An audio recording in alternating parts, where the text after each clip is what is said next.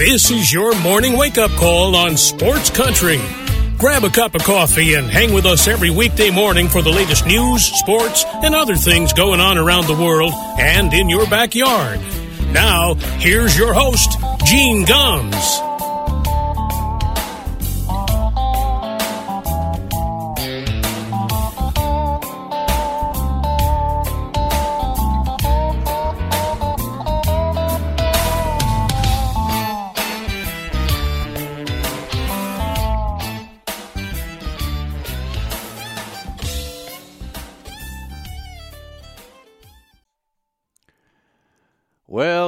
Morning, everybody. It is six minutes past nine o'clock here in Western North Carolina. Welcome to a Wednesday morning wake up call on Sports Country Radio. January the 24th, 2024. And we have our newest Hall of Fame class in baseball. Um, announced last night. Uh, of course, Jim Leyland had already been elected um, by the Contemporary Era Committee, but he will be joined by Adrian Beltre, Todd Helton, and Joe Mauer.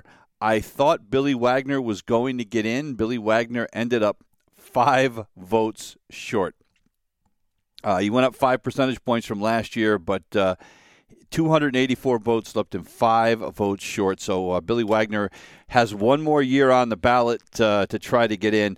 Look, the guys that got in to me were no brainers. I mean, Beltre, one of the best third basemen I've seen in my life. I mean, I've seen, look, I mean, I've seen some pretty good ones. I mean, I remember as a kid, one of the, uh, uh, the first third baseman that really got my attention was Brooks Robinson. And I saw Brooks in the last, what, third of his career. But man, could he pick it. You know, he was defensively, he was maybe the best I ever saw. And then, of course, there was George Brett. Uh, George Brett was ridiculous. Uh, first ballot Hall of Famer. Um, 98% of the vote when he went in that, that his first year on the ballot. Uh, Mike Schmidt, of course, Mike Schmidt, a very good defensive third baseman, but he was, of course, better known for uh, what he could do with the bat. Uh, over 500 home runs in his career. And then, of course, uh, the Red Sox gave us Wade Boggs. So, you know, in my lifetime, and then, uh, well, I guess can't forget Chipper Jones. Chipper Jones played in a few places uh, in his career, but. Uh, but at the end of the day, we've seen some pretty good third basemen, at least people of my age. Uh, there's a half a dozen guys right there uh, that were phenomenal. And Adrian Beltre, to me, maybe the second best defensive third baseman I ever saw. Um, you know, I mean, George Brett, as far as third baseman goes, he has the most votes, I believe, of any third baseman uh, for a first year on the ballot. Um, you know, and Beltre's numbers impressive. He got 95% of the vote um, which is the fourth highest for a third baseman ever. You know, here's here's what's really weird, and you think about when the Hall of Fame first started, right? Adrian Beltre was named on 95.1% of the ballots. Here's a trivia question for you. Who do you think that Adrian Beltre beat out for percentage of votes on the Hall of Fame ballot? The answer Babe Ruth. Babe Ruth had 95% of the uh, votes to go into the first Hall of Fame class in baseball. And uh, uh, Adrian Beltre got 95.1. So that that tells you all you need to know. Actually, it wasn't the first class. Babe Ruth was not in the first class. I apologize because he was still playing when the first when the Hall of Fame opened. Um, but think about that for a minute. He got a higher percentage of the votes than Babe Ruth. Um, but much deserved, no question about it. Look, this is a guy. He had 286 for his career, 477 homers. 1,700 runs batted in. He is probably best known for his time with the Texas Rangers, but I mean, don't forget he played uh, for a number of years with the Dodgers, Uh, he played for four years with Seattle, and the Red Sox had him for a year. Um, his 20, uh, 2,759 games at third base, uh, second only to Brooks Robinson. Brooks Robinson t- played almost 2,900 games at third base. Adrian Beltre was second on that list. And his 636 doubles, by the way, 477 homers, 636 doubles are 11th all time in Major League Baseball history. So uh, there was no doubt that he was going to get in on the first ballot. Um, the other guys that got in, you know, again, I thought Todd Helton um, belonged in when he first got on the ballot, and I don't, I don't want to hear about Coors Field. Okay, look, if if unless they're going to um, kick Colorado out of Major League Baseball, you cannot penalize players for where they play. And and look, here's the thing: he hit 316 in 17 years for Colorado. Now, I'll give you this: he hit 345 in Coors Field. He hit 287 on the road. Okay, I get it. All right. But think about that. He hit 287 on the road. That's a higher batting average than Adrian Beltre had his entire career, no matter where he played. And he never played in Colorado. Well, he's not full time. So think about that for a minute. You know, he still hit 287 on the road. Right? And he hit a few more home runs in Coors Field than he did on the road. But his numbers outside of batting average, his power numbers, his run batted in numbers were, you know, fairly comparable. You know, 142 homers on the road, 200 at home. You know, the RBIs about a, about a 200 RBI difference. But again, he still hit 287 on the road. And this guy, I mean, this guy was a a good first baseman, solid defender, five time All Star. You know, I mean, played for the same team his entire career, which doesn't we don't see that happen anymore.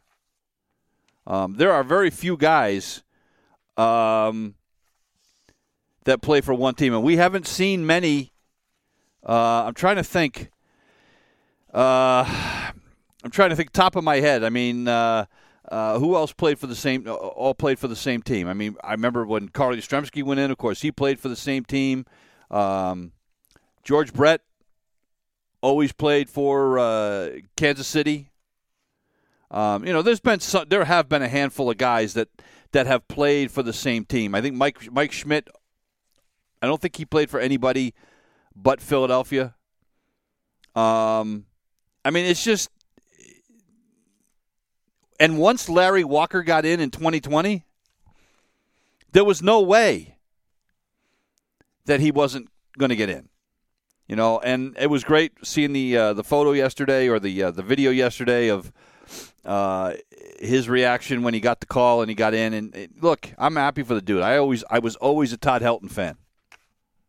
Always, you know. And I remember a couple of times uh, there was some thought that that uh, you know maybe he'd go elsewhere in free agency.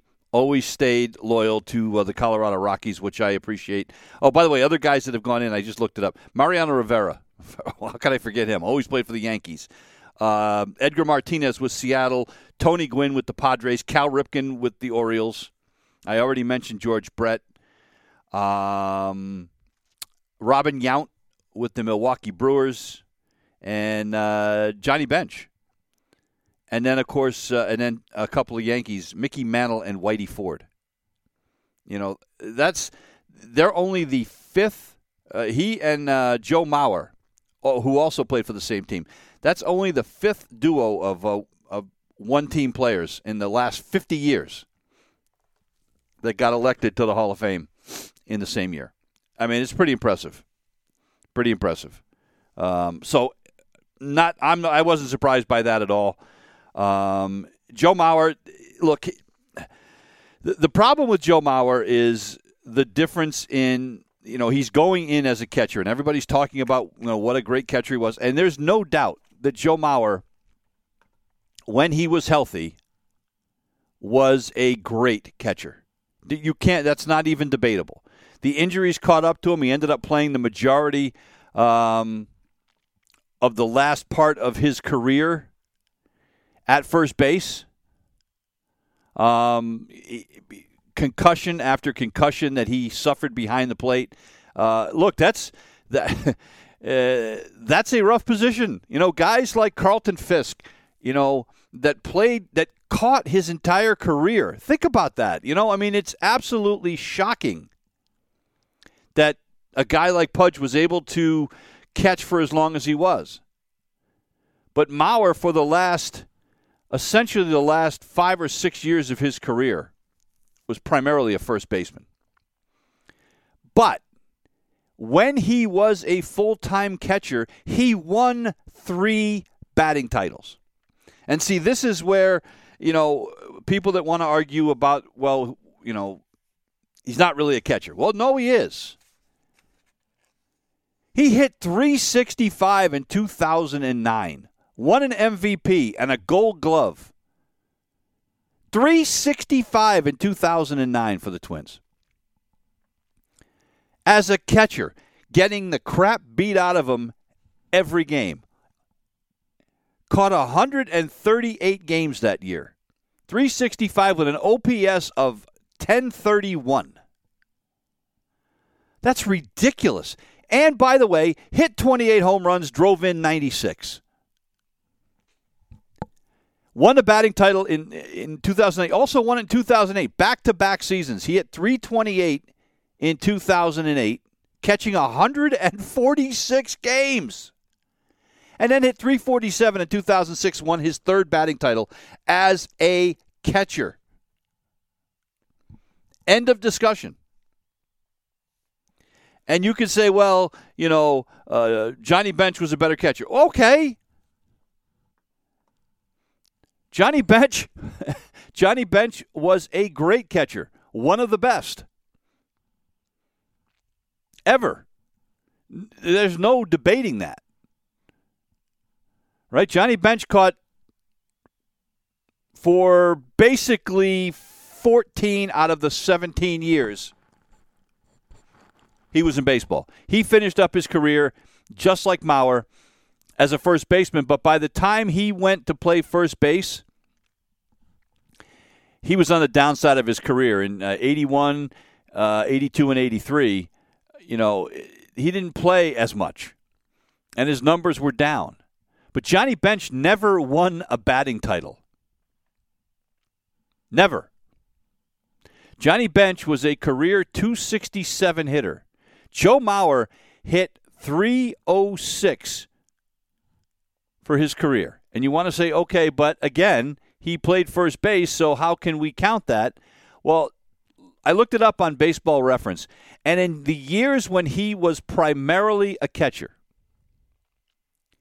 he hit 323 from 2004 to 2013, which is essentially when his catching career ended. He hit 323 with an OPS of 873 as a catcher.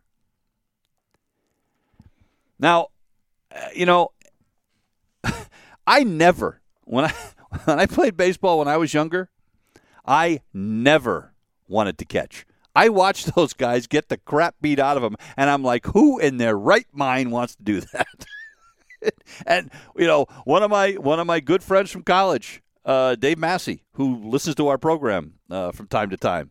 Dave Massey was a catcher.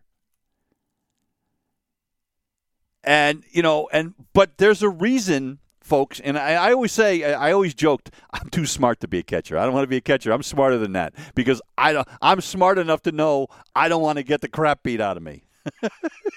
Not saying that catchers aren't intelligent. I'm just saying I'm smart enough to know I don't want to get the crap beat out of me. I don't want to do that. But there's a reason why that catchers are often some of the best managers. You see them uh, time after time after time. Guys that were catchers in Major League Baseball or even in the minors are guys that become managers. And why is that? Because as a catcher, You're involved in every aspect of the game, from uh, you know not just not just pitch selection, but you have to know where the defenders are. You have to make sure that your defense knows how many outs there are, what base we're throwing to. You know, you're kind of like almost like kind of like a captain on the field. And Joe Mauer was absolutely incredible as a catcher. And he was, you know, and again, you know, and people say, well, you know, he wanted to play first base or he had to play first base because of injuries. All right, fair enough. And and that's the last 5 years of his career.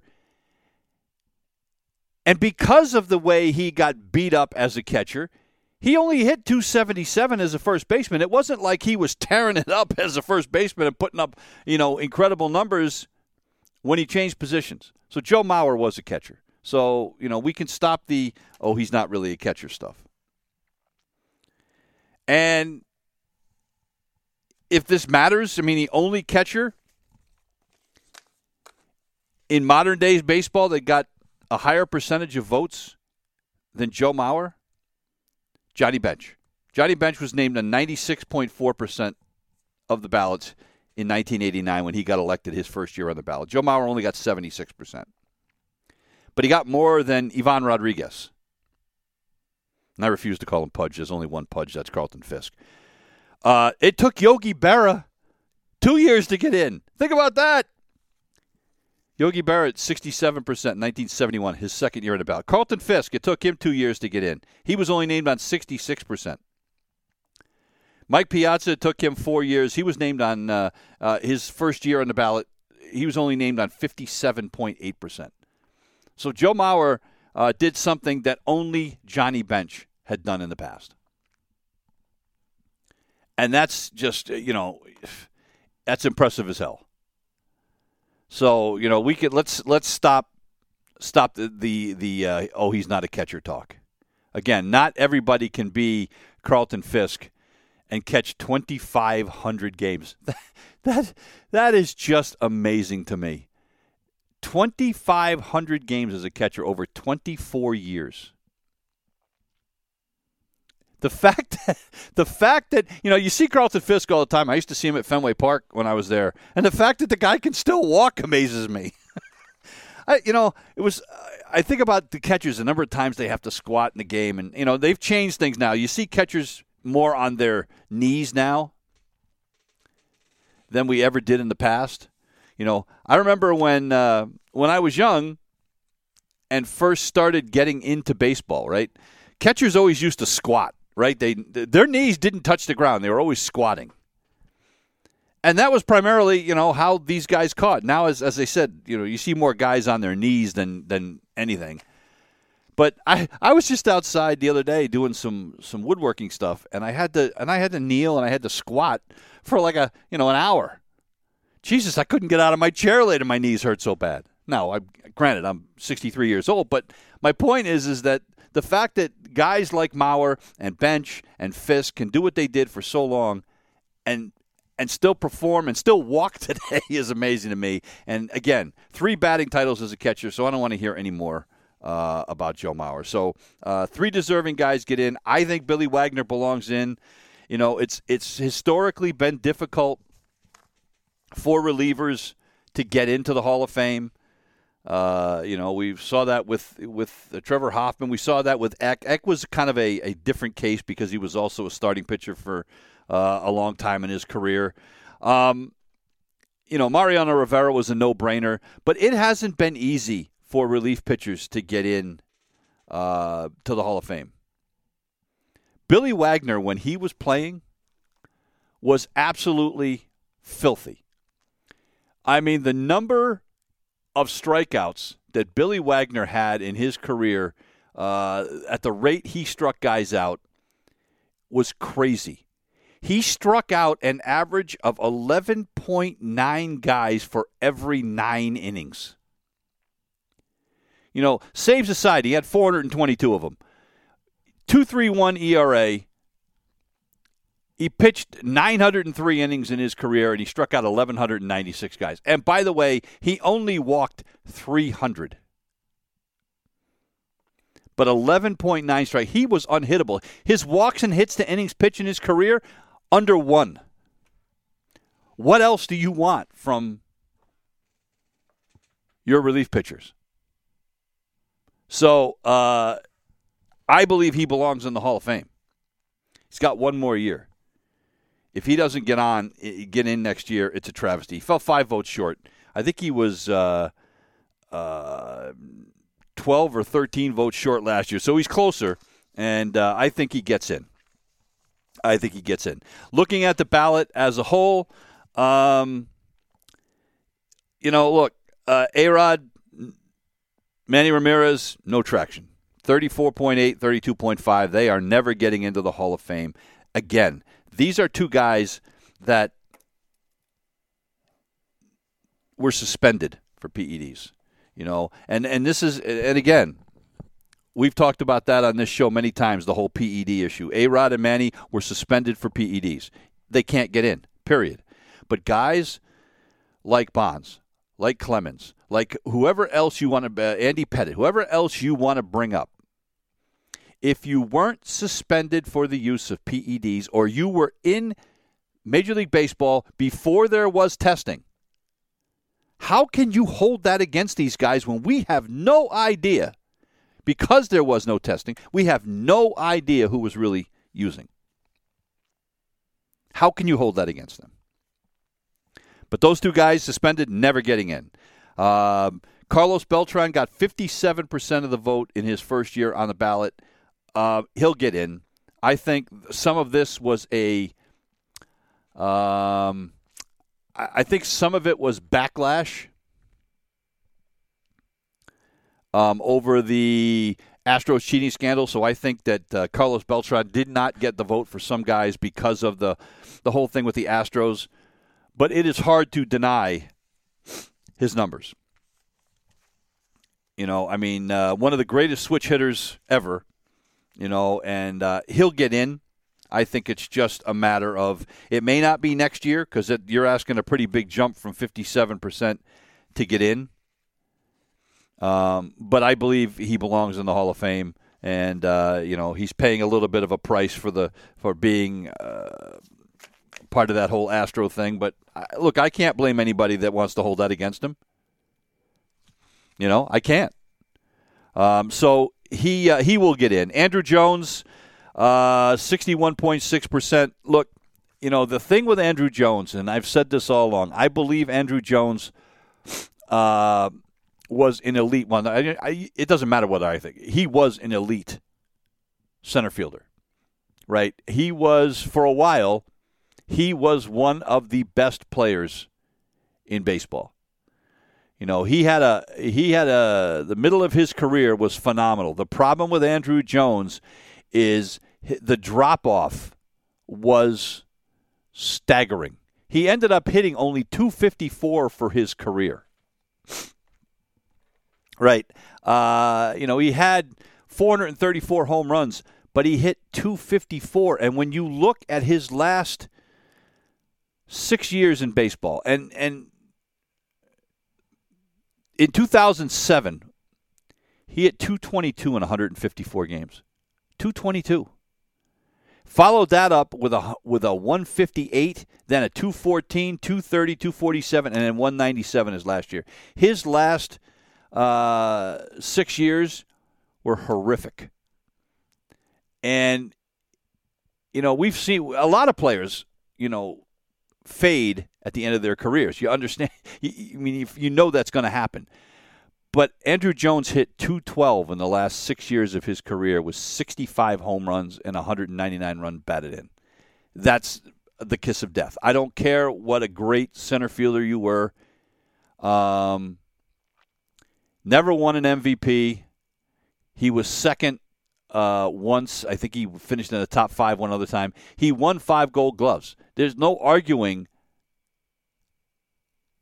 Actually, he won eight Gold Gloves. I'm sorry. There's no arguing, you know, his defensive prowess, but offensively, he just does not measure up. He's he's not getting in the Hall of Fame. He's one of those guys that belongs in the Hall of Very Good. Gary Sheffield did not get in his last year on the ballot.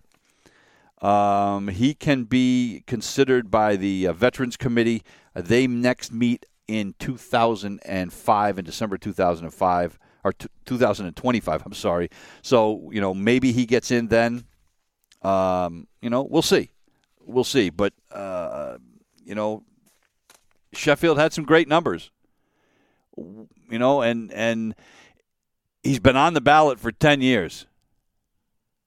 You know, it's kind of hard to think that uh, the Veterans Committee is going to put him in right away.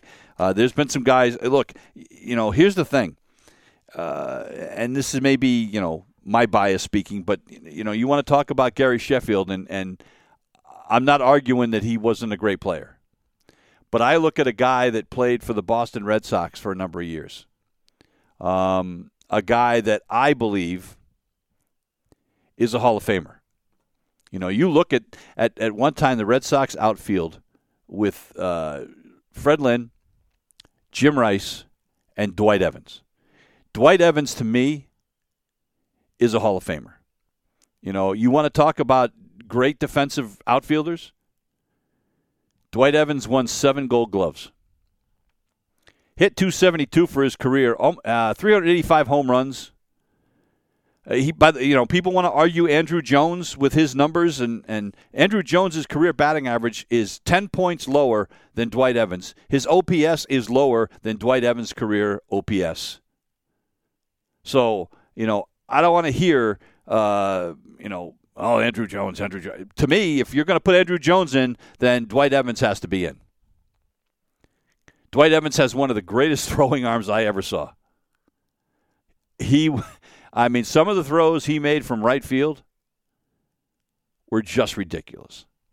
You know, uh, you know, you can argue Gary Sheffield, but Gary Sheffield again, uh, you know, hit 290, 500 home runs, 1676 runs batted in. Is he tainted a little, maybe, with some suspicion of PED use? Uh, yeah. But, you know, he never won an MVP, never won a gold glove.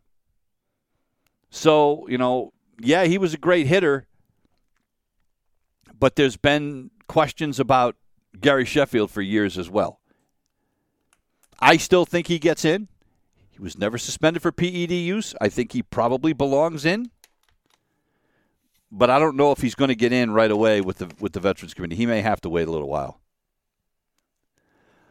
Um, and then we look at next year's ballot. Just two no brainers next year. So, you know, you look at who else is going to get in. Billy Wagner might be the only holdover next year that's got a chance to get in because there's two guys on the ballot next year that I think are going to get in. Well, Ichiro is a no brainer. Ichiro, uh, I mean, it's crazy what he did. He's getting in in the first ballot. Uh, and actually, the second guy, I don't know if he's going to get in, but he, he, you can make a pretty good case for CC Sabathia to get in. I'm not sure. The eye test to me, you know, and it's funny. There's been a lot of talk about the eye test, and you know, uh, analytics has been become such a big part of baseball now that we don't to me, the eye test is important. There's guys you can just look at certain guys and go, "This guy's a Hall of Famer," right? I'm watching somebody special. But analytics, analytics now wants you to believe that, oh no, what you're seeing, you know, it doesn't matter what you see. The numbers tell you this guy's a Hall of Famer. You know, batting average is no longer important right? So this a lot of the reason where people are arguing about Joe Mauer with the three batting titles because people are saying, well, you know, that doesn't matter anymore. Yeah, baloney. But to me, the eye test is important. And my eye test with CC Sabathia tells me he was a very good pitcher. Was he a Hall of Famer? I don't know. 250 career wins, over 3,000 strikeouts. He does have one Cy Young to his credit. Um, never led the league in ERA. He won 20 games once. Now, 20 games these days doesn't mean anything because uh, we may never see a pitcher win 20 games again. Right? I mean, it, the wins have been devalued so much that CC Sabathia winning 20, 21 games in 2010, we may never see that again. So he won 21 in 2010, 19 in 2009. You know, but he had double digit wins most of the years of his career. And he threw a lot of innings. This is a guy you could hand him the ball and you know, you knew that he was going to get you 200 innings. He threw over 200 innings like 8 times in his career. So I don't know that he's a slam dunk, but I think CC Sabathia will get in eventually. And the other interesting case from next year is Dustin Pedroia. And will Dustin Pedroia get into the Hall of Fame? And Pedroia is another one of those cases where the first part of his career tells you, yes, this guy's a Hall of Famer. And there are times we saw him do things defensively. You go, yeah, this guy's a Hall of Famer. But the injuries absolutely killed Pedroia. When he got spiked by Manny Machado and what happened to him after that is rough. You know, and you look at the last uh, couple years of his career, he only played nine games, but he still, this is a guy that was a 299 career hitter. What's going to hurt him is because the last two years he only played a total of nine games, he really only has 12 years on his resume. Now, granted, those were 12 great years. He won the Rookie of the Year in 2007. He won the MVP in 2008. And he hit 299. Little guy. Still had an OPS of over 800. He's 5'9. Uh, four gold gloves, five all star teams. This is a guy that is, to me, man, he's a tough call because I think when we saw the best of Dustin Pedroia, he was phenomenal. And actually, you know, you take away his first year in 2006 when he only played 31 games. He was a rookie of the year in 2007 because he didn't meet the minimum to to uh, qualify uh, as a rookie.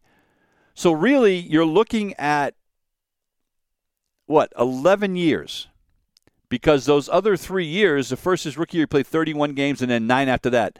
So if you take away those three years, the two at the end and the and the first one, he hit over 300 in his career with an OPS of 810. And he's a second baseman, and that sounds like Hall of Fame to me.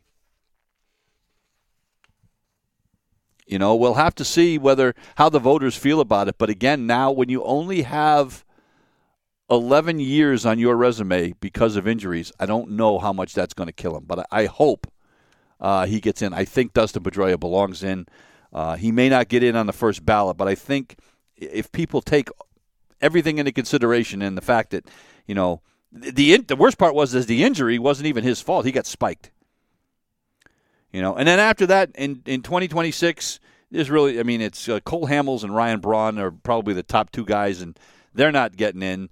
Uh, 2027, Buster Posey, Jon Lester. I think Posey will get in.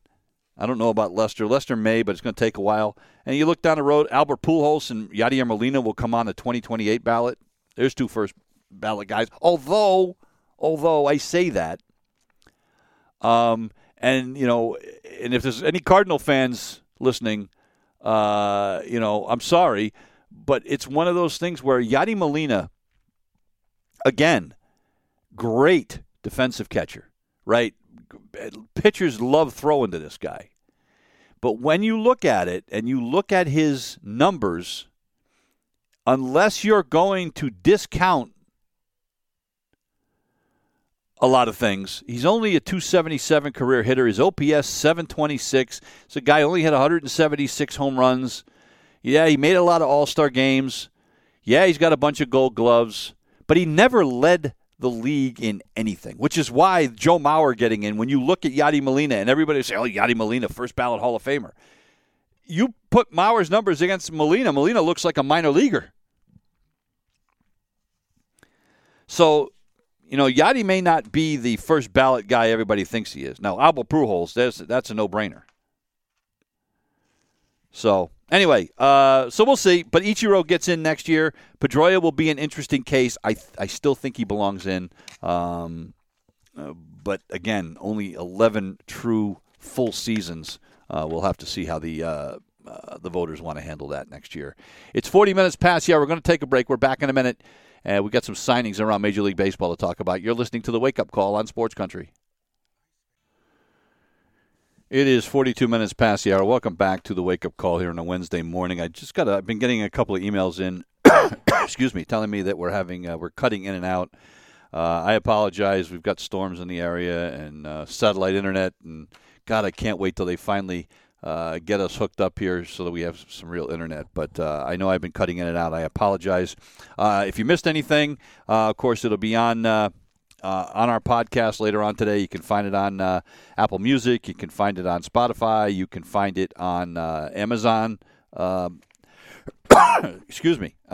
Amazon Music has it as well. So if you missed anything on the show and you want to listen to it, you can find the podcast wherever you get your podcast. We're on about I don't know six or seven different places. So a uh, couple of signings in Major League Baseball yesterday. James Paxton, uh, former Red Sox hurler, signs a $11 million one year deal with the Los Angeles Dodgers. It's got some incentives in it. He can earn up to $13 million uh, if he's healthy and uh, starts at least 20 games.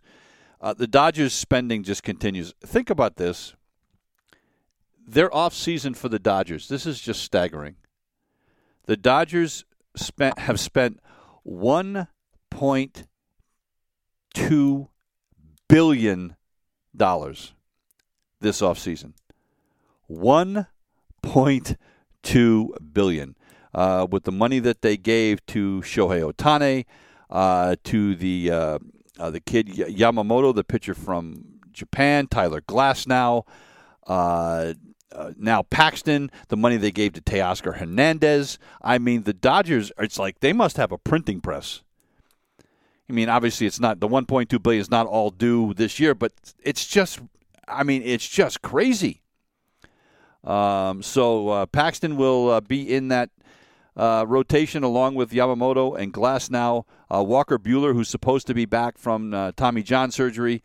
Paxton will probably be fit in there, and then uh, at least early in the season, Bobby Miller or Emmett Shaheen will probably be in the starting rotation. The question is going to be whether uh, Clayton Kershaw is coming back or not. There's talk that he will, um, but he probably may not be back till June or July.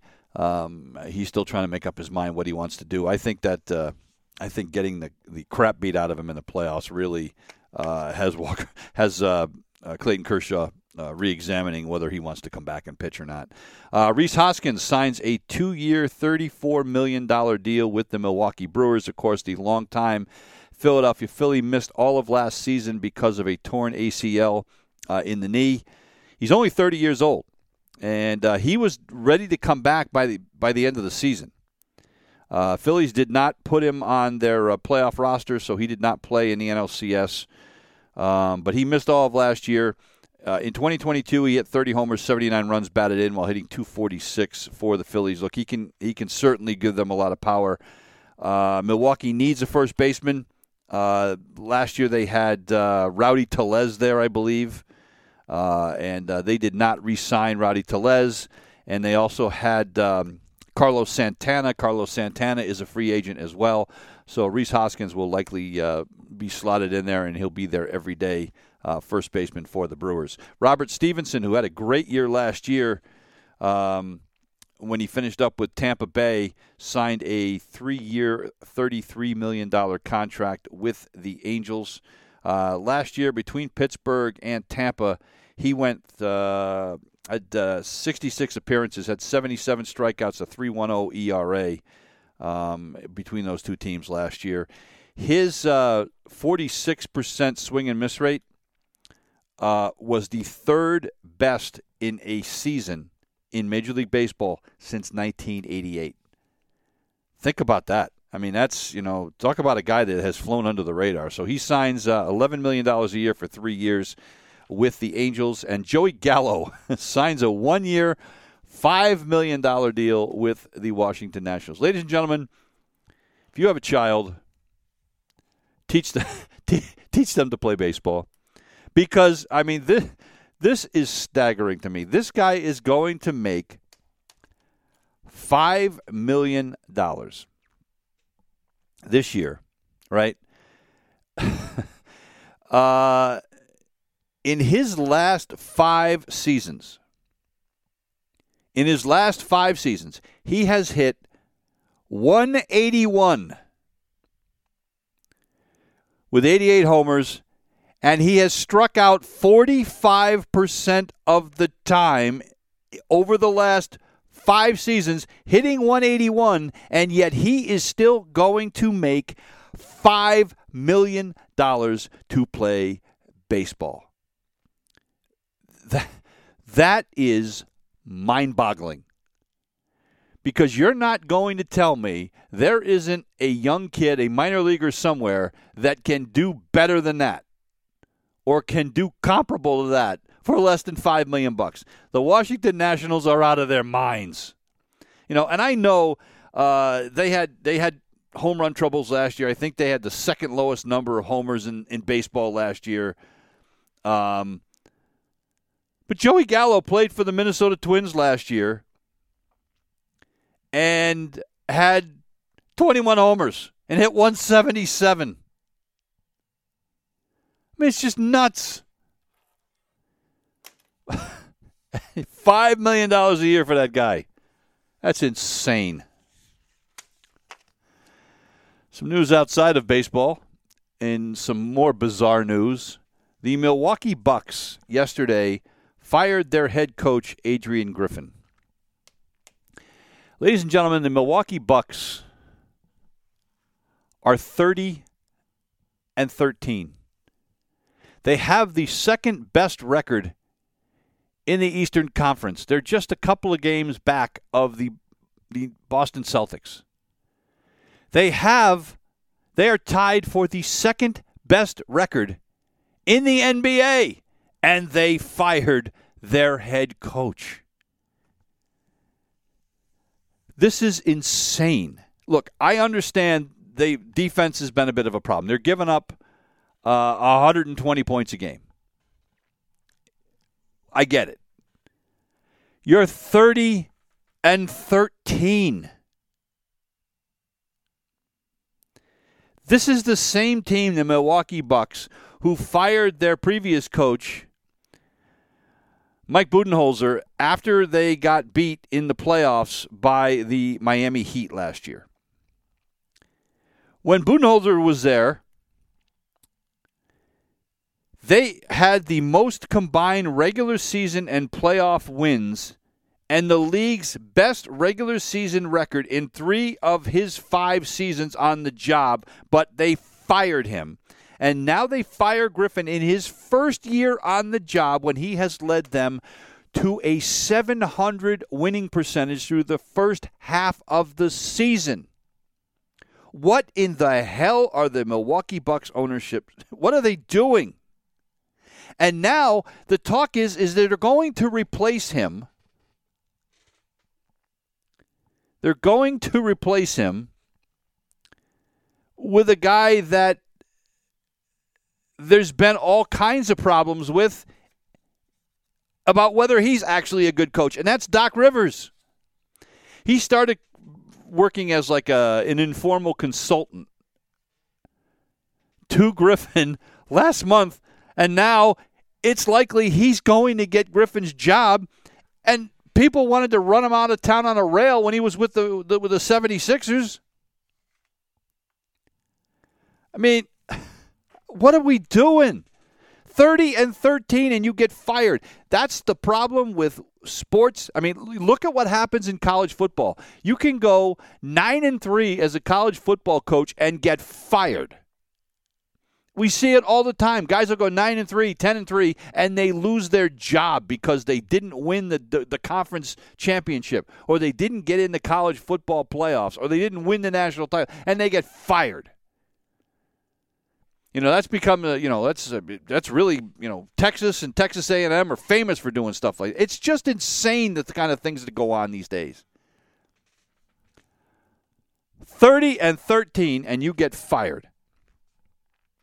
The last time a guy got fired this early in a season happened uh, back in, was it 2016, I believe? When uh, the Cleveland Cavaliers, yeah, 2016, the Cleveland Cavaliers fired David Blatt 41 games into his second season. By the way, he got a second season. Adrian Griffin got 43 games and, and won 70% of them. The Cavaliers fired David Blatt in 2016 after 41 games in the second season. Now, to be fair to Cleveland, they did go on to win the NBA title that year. But, you know, and and you know, look, Milwaukee has some great talent. With Giannis is, you know, crazy. Uh, Damian Lillard, seven-time All-Star. People expected they were going to just roll through the NBA. But, ladies and gentlemen, I don't know if you've looked at the Boston Celtics roster. That's the best team in basketball right now, in my opinion. You know, when they want to show up, they have their games when they don't. You know, and uh, and, and Milwaukee just plastered them a couple of weeks ago, beat them by like forty. But the coach that was behind that just lost his job. Insanity, absolute insanity. Uh, trade yesterday in the NBA. Uh, Kyle Lowry was traded by the Miami Heat yesterday to the uh, Charlotte Hornets for Terry Rozier. Rozier, who actually used to play for the Celtics. Uh, this is a big get for the Heat. Uh, Lowry's in the last year of his contract. Lowry's 38 years old, lost his starting job. Now, Miami also had to send Charlotte a first round draft pick in addition uh, to Lowry to get Rozier, but that is an upgrade for Miami. And uh, look, Miami's already looking for the playoffs right? They've they're 24 and 19. Uh, you know, and uh, they're looking for what's going to happen in the postseason. And Rozier is averaging 23 points and almost seven assists a game. Um, and uh, he's shooting a career high 46% as well. So it's an immediate upgrade for the Miami Heat. It's going to make them better. And if you're the Charlotte Hornets, look, you're not going anywhere anyway. You're 10 and 31, but you get a first round draft pick, which is, you know, that's gold uh, in them Dar Hills. So uh, Charlotte uh, happy to make that trade to get the first round pick and get them some more draft capital going into next season. Uh, the UConn women beat Marquette last night, 85-59. Not a surprise there, but it's their 13th straight win. Uh, Paige Bueckers, 26 points, five assists. Uh, probably the second best player. Actually, she may be the best player in college basketball. Caitlin Clark gets all the attention because she's averaging a ridiculous 32 points a game. But as a complete player, Paige Bueckers is the best player in uh, in, bas- in college basketball because she can do everything. Um, UConn also announced yesterday that Caroline Ducharme is going to be out for the rest of the year. She hasn't played since November, so it's not necessarily a huge surprise. But with that official announcement, that is the fifth player the UConn women have lost this year. The fifth. I mean, it's if you look at the the team, the players that they have out. Uh, John Silver, a buddy of mine, who uh, writes a newsletter for uh, for UConn called the UConn Daily. Um, about UConn, it's not for UConn, it's about UConn. Uh, made a comment that, that the five players that UConn out have out could be a top 25 team in college basketball. He may not be wrong. It's just not the injuries that UConn have suffered over the last two years. It's just mind-boggling. And if you're Geno Auriemma, you you got to get to a point where you go, I don't know if I want to keep doing this, uh, you know, because he just he just has to keep pulling a rabbit out of his hat. Uh, UConn women will play against Notre Dame, nationally televised game on Saturday. Uh, that should be a lot of fun. And uh, you know the problem with UConn's going to have, and they'll be able to get through this now, but the bench is going to be short again, and I worry about what's going to happen come tournament time if they're going to have enough gas left in the tank. We saw that happen to them last year uh, against Ohio State, and they just were were gassed by the end of the year. So we'll see. Uh, one more quick note. Um, wanted to mention the passing. Charles Osgood passed away yesterday. I, Charles Osgood is a guy I uh, listened to on the radio. Used to be on WCBS uh, AM, the Osgood Files. I used to listen to him all the time, and of course, he's a longtime host of CBS Sunday Morning. Uh, passed away at his home in New Jersey yesterday. He was 91 years old. A classy guy, member of the Broadcasters Hall of Fame as well. Uh, but passed away yesterday at the age of 91. Hell of a run. I hope I get a run that long. Hey, it's Neil Diamond's birthday today. 83 years old. Not able to perform anymore. He has Parkinson's, but uh, uh, still alive and kicking, and uh, wanted to recognize his birthday. So we'll leave you this morning with a little Sweet Caroline. We'll see you on Friday. You're listening to the Wake Up Call on Sports Country.